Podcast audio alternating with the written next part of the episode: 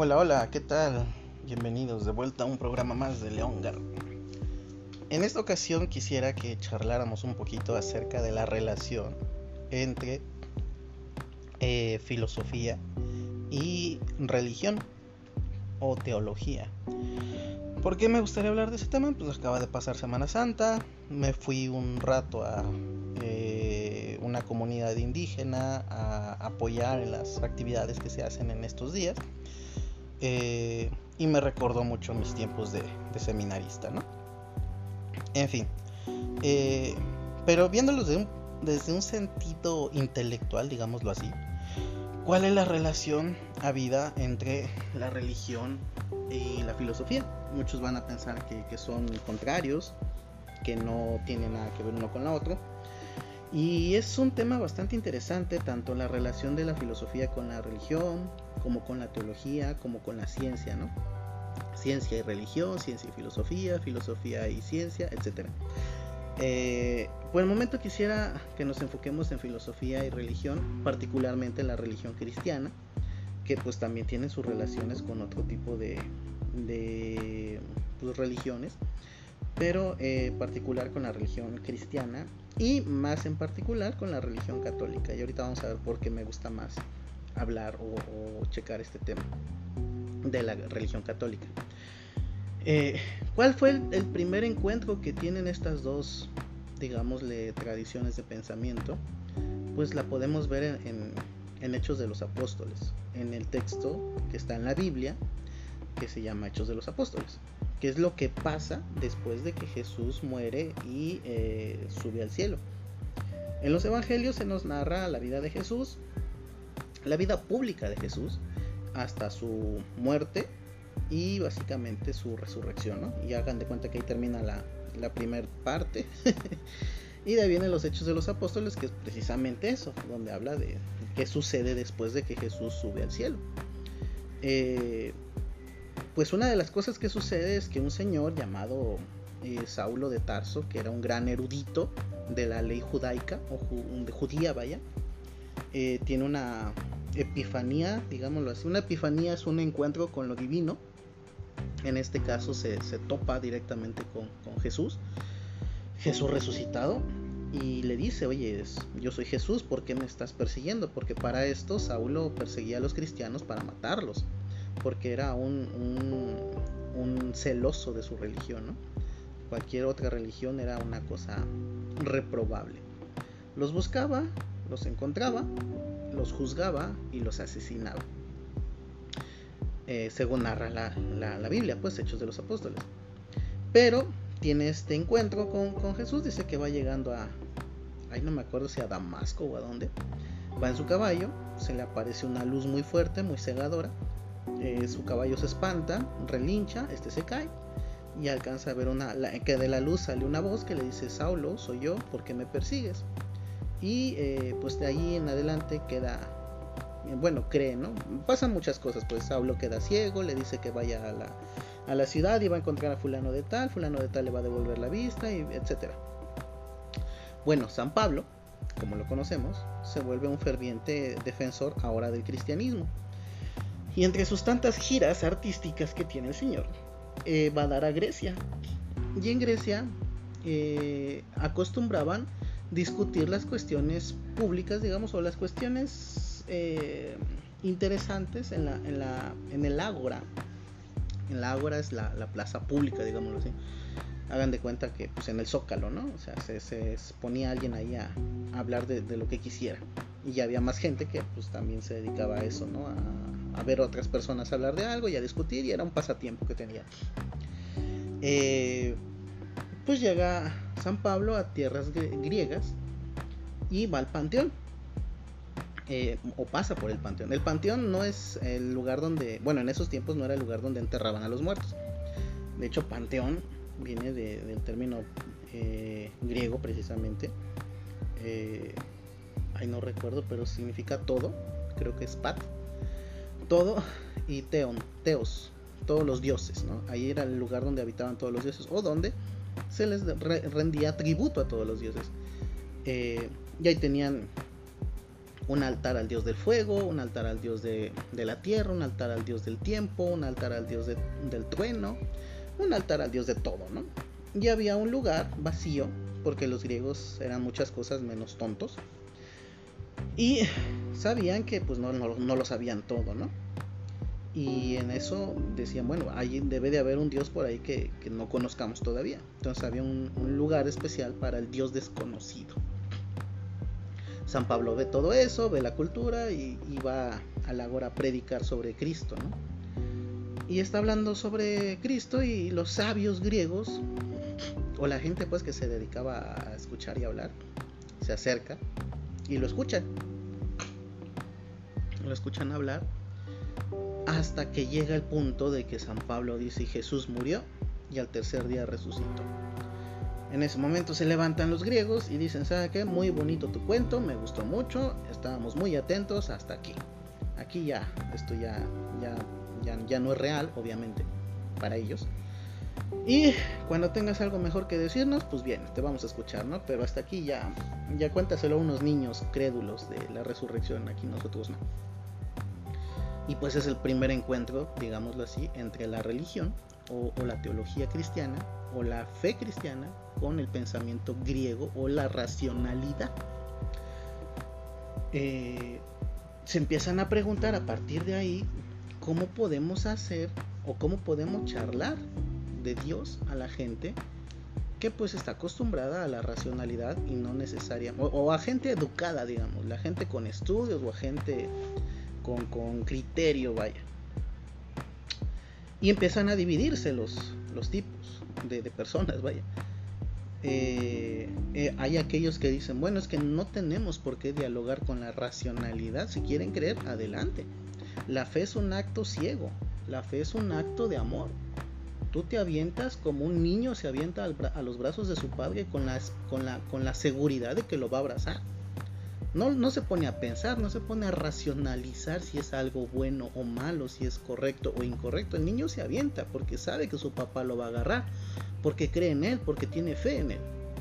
No tenemos por qué buscar formas de, entendernos con aquellos que no tienen fe. Eso por un lado. Ahí tenemos a, ay Dios mío, San Ignacio de Antoquía, creo era uno de ellos.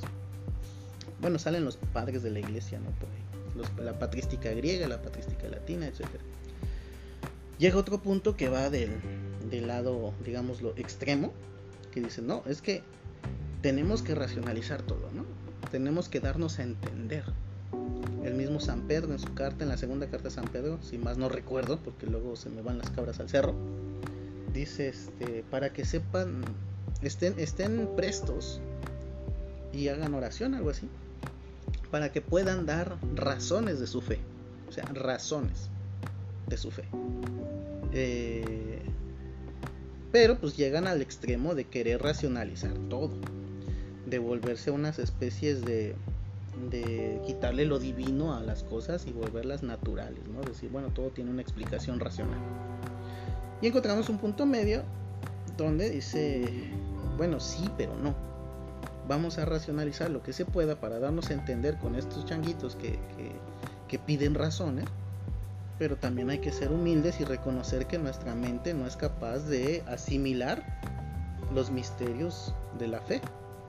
Llega un punto donde de aquí en adelante la fe ya no es capaz pues de, de explicar las cosas. Porque hay muchas cosas que explicar. Explicar, por ejemplo, si Jesús es Dios, pues qué bueno, ¿no? Qué bonito pero si me estás diciendo que Jesús es Dios, ¿cómo es que Jesús murió en la cruz? Me estás diciendo que Dios murió. Dios, si es Dios, o no sé qué concepto tengan ustedes de Dios, pero Dios no puede morir. Y ahí surgen eh, herejías como el arrianismo. ¿no? Es que Dios se metió en el cuerpo de Jesús, lo poseyó esos tres años que estuvo predicando y en el momento de que Jesús murió en la cruz, murió Jesús, pero el Espíritu Divino, Dios, se salió de él. Por eso dice, Padre, ¿por qué me has abandonado? Y por eso hay concilios, los concilios donde se juntan los obispos dicen, a ver, vamos, vamos viendo. claro que no. Dios no usa a las personas como sus juguetes, como sus títeres. Dios respeta la libertad. Y Jesús nunca dijo, yo, yo, este, soy un instrumento de, de Dios. Dice, yo soy Dios. Completo. No por partes o por momentos. ¿Cómo explicamos eso? ¿O cómo explicamos la resurrección? ¿O cómo explicamos eh, la transubstanciación? O sea, lo que pasa en la misa. Una sustancia se vuelve otra sustancia. Tú eres un. Sustancialmente, tú eres un hombre o eres una mujer. Sustancialmente eso eres. En, esencia, pues tu esencia es ser mujer o ser hombre. Pero en el milagro de la, de la, de la misa, la, la esencia del pan y la esencia del vino cambian, se transmutan por eso se llama transubstanciación. La sustancia se transforma y ya no es la misma esencia, ya no es la misma sustancia, es una sustancia distinta. Ahora es el cuerpo y la sangre de Cristo. ¿Cómo explicamos eso? Bueno, si es que queremos explicarlo. Y si querían, queremos explicarlo. ¿Por qué? Porque hay una postura, a diferencia de la que les comentaba, que busca darse a entender y decir, bueno, sí, la fe hasta cierto punto es ciega, pero tampoco es tonta no vamos a creer cualquier cosa, ni nos vamos a dejar llevar por sentimientos efímeros, por emociones pasajeras de, ay, es que siento bonito cuando me hablan, el, cuando el pastor está cantando y el, himno de alabanza está en todo, yo siento un escalofrío por mi cuerpo y ese debe ser el Espíritu Santo. dice, no, espérate, no confundas una, un estado emocional de alegría, de excitación, de lo que tú quieras, con una experiencia espiritual. Puedes ir a un concierto de al artista que te guste eh, y vas a sentir lo mismo y eso no necesariamente es algo espiritual. Tampoco es necesariamente malo o sea son cosas distintas pues vaya. ¿Cómo explicamos todo eso? Pues surge una gran figura, primeramente, obviamente surgen varias, San, San, Anselmo, San Ignacio de Antoquía, Orígenes, toda la patrística griega, la patrística latina, y empiezan a discutir estas cosas, pero el que le da una especie de, amalgama, que le da forma al asunto, San Agustín, el famosísimo San Agustín. San Agustín ya, este, su, su historia de vida es bastante interesante, pero él ya empieza a darle una estructura al pensamiento cristiano y dice, a ver, vamos viendo, Jesús nació sin pecado. Ok, perfecto. ¿Cómo es que nació sin pecado si todos nacemos pecadores y él decía que era hombre? Pues vamos a explicar esto a partir de la filosofía de Platón. Porque si ustedes leen a Platón, que en cierto punto es lo mismo, bueno, no lo mismo, pero es muy parecido a leer a Sócrates, es casi leer cristianismo. Y ahí donde Sócrates decía el bien, la justicia, el amor, eh, la amistad, la bondad, ahí donde Sócrates, perdón, donde Platón decía las mismas palabras, el amor, la justicia, la amistad, la ética, la, belleza, San Agustín le ponía a Dios. En vez de decir la belleza perfecciona el alma humana, San Agustín decía, Dios perfecciona el alma humana. O la justicia es eh, algo que se escapa de la mente humana. San Agustín decía, bueno, Dios se escapa de la mente humana. Lean el Protágoras, por ejemplo, de, Platón, y lean el tratado sobre la música de Agustín. Es una cosa maravillosa cómo se, se hermanan las, las, ideas, ¿no? San Agustín obviamente es muchos años después de, Platón y de Sócrates, como 200, 300 años después de ellos. Pero se dice dentro de del argot religioso que San Agustín cristianizó a Platón. Todas las ideas platónicas las puso en tono religioso o en tono ah, teológico, digámoslo así. Y le empieza a dar sentido, un sentido más racional a la encarnación, a la pasión, a la muerte, a la resurrección, a las promesas venideras de Jesús. Y dice, dice este, San Agustín. Pero tampoco nos podemos eh, quedar con la pura racionalidad, también tenemos que tener fe. Y sale una frase muy bonita de San Agustín que me gusta que dice, credo ud intelligas, intelligo ud credas. Creo para entender y entiendo para creer. En la medida que creo que Jesús es Dios, me sirve esa creencia para poder entender más los misterios de la fe. Y en la medida que voy entendiendo los misterios de la fe, más creo en ellos. Puedo decir que está bonito. O sea, San Agustín es una cosa bárbara, no es como que te lo, voy a resumir en cinco minutos, no, menos. Solamente estoy tratando de, dar a entender cómo surge esta relación en filosofía y teología. Eh, ahí no termina la cosa. Posteriormente dicen, bueno, es que esta filosofía platónica o cristianismo eh, platónico es muy endeble todavía. Todavía queda mucho por desear, digámoslo. Es, muy idealista. Se queda en la parte eh, utópica del término. No aterriza en el mundo material. No nos habla de cómo degrada eh, e, el cuerpo humano, de cómo la tierra se va a deshacer por su naturaleza, que todo muere no, no, no nos habla de que el hombre es tentado por el demonio de manera natural. O sea, todos los días tú quieres tomarte tu coca o ver con cierta lascivia a la vecina o, este, dormirte tarde o, tarde por andar este, perdiendo el tiempo en la pereza, en la gula, en la varita. Yo qué sé. Todos los días pecamos, pues. Y San Agustín dice, bueno, es que somos almas torturadas, digámoslo así, por el pecado. Y Santo Tomás dice, a ver, espérate, manito. Sí, sí, tienes razón, pero tampoco digas que pobrecito hombre. El hombre también es malvado, ¿eh? Necesitamos una filosofía más realista. Necesitamos una teología más asentada en el mundo real, en las pasiones humanas. Y Aristóteles, perdón, y Santo Tomás retoma la filosofía de Aristóteles para los misterios de la fe. Y así como San Agustín agarró a Platón, ahora Aristóteles toma, perdón, Santo Tomás toma a Aristóteles.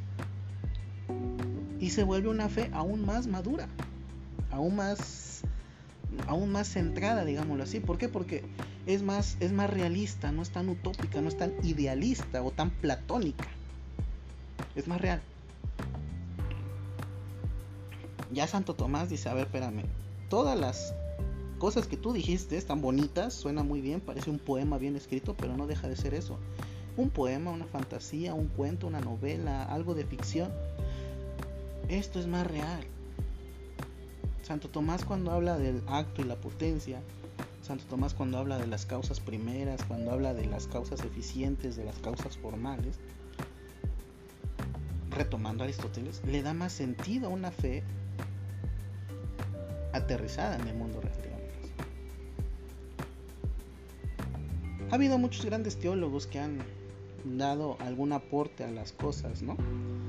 Eh, pero los grandes pues son San Agustín, Don Escoto, Guillermo de Oca, eh, San Anselmo, San Ignacio de Toquía, muchos, muchos grandes padres de la iglesia pero entre ellos sobresalen San Agustín y Santo Tomás. Eh, hay un texto, una encíclica papal de Juan Pablo II que se llama Fides Ratio, que yo hice un video, por cierto, ahí está en YouTube si gustan verlo, sobre esa encíclica, de qué va. Pero tiene una frase muy bonita San Pablo, que San Pablo, eh, eh, San Juan Pablo II, que dice, ¿sabe que La fe y la razón son como las dos alas de un ave que le permiten volar si le falta una no puede volar. Necesitas tener fe y necesitas también ser racional para volar bien. De lo contrario vas a andar haciendo cosas sumamente irracionales y diciendo que es Dios el que dice que hagas eso. O cosas sumamente racionales y dejando de lado la parte divina del asunto. Y eso es lo que por eso me gusta la Iglesia Católica, porque es racional, pues no confundamos el asunto con las iglesias eh, protestantes, sectarias, mormonas, testigos de Jehová, que pues con todo respeto, ¿no? O sea, ellos allá adelante. Si les ayuda a tener una mejor vida y a dejar el alcoholismo y a ser personas respetables, lo que quiera, que bueno, adelante, qué chido. Pero a nivel intelectual, a nivel, digámoslo, centrado, maduro, pues es la iglesia católica. Eh, porque la iglesia sabemos muy poco de ella. ¿eh? La mayoría estamos bautizados, pero sabemos poquísimo acerca de ella. Bueno, gente, aquí le vamos a dejar. Ya pasaron los 20 minutos que normalmente trabajamos estas cosas. Espero que les haya gustado. Eh, pues eventualmente seguiremos tratando el tema. Pues muchas gracias. Bye.